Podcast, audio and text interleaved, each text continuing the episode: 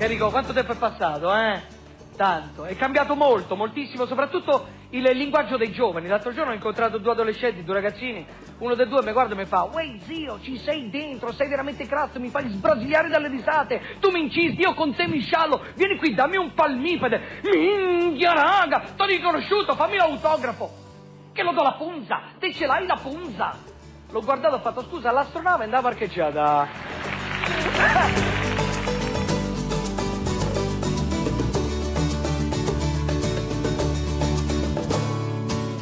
Torna anche quest'anno la nostra Accademia d'Arte Grammatica, lo spazio che riserviamo ai vostri dubbi riguardo alla lingua, riguardo alle sue regole. E torna nella nostra Accademia d'Arte Grammatica anche quest'anno Valeria Della Valle, linguista e lessicografa. Valeria Della Valle ha al suo attivo numerosi e fortunatissimi libri sull'italiano e le sue regole, firmati in gran parte insieme a Giuseppe Patota, dal Salvalingua all'italiano in gioco, tutti usciti per Sperlin e Kuffer. Lo scorso anno Valeria Della Valle ha firmato il documentario Me ne frego, il fascismo e la lingua italiana, una produzione dell'Istituto Luce per la regia di Vanni Gandolfo.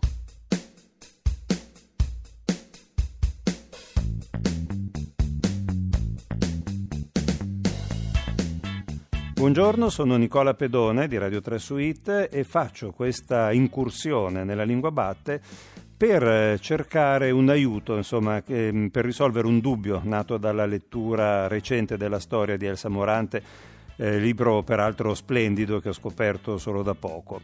Eccomi al dubbio, ho notato che Elsa Morante ehm, usa sovente dei tempi verbali che sembrano contrastare un poco con l'uso corrente o quantomeno con quanto ci hanno insegnato a scuola in fatto di consecutio temporum, non so se si usi anche per l'italiano questa espressione, in particolare sull'uso del condizionale presente o passato in frasi che esprimono previsioni, opinioni, aspettative e cose del genere.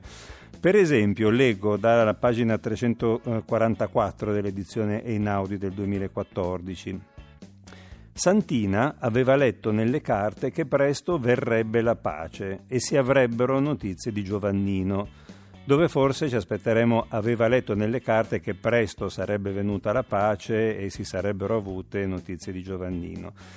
Come dicevo, sono davvero tanti i passi di questo tipo, però talvolta la Morante sembra invece seguire la norma, l'uso comune, diciamo. Per esempio, pagina 617, Useppe preferiva credere che il fuggiasco sarebbe tornato alla capanna. Qui la scrittrice sembra allinearsi appunto all'uso comune, la qualcosa aumenta, per così dire, lo sconcerto, insomma. Allora la domanda è come risolvere questo dubbio, che siano questi morantismi di cui parla Cesare Garboli nella sua introduzione? Grazie.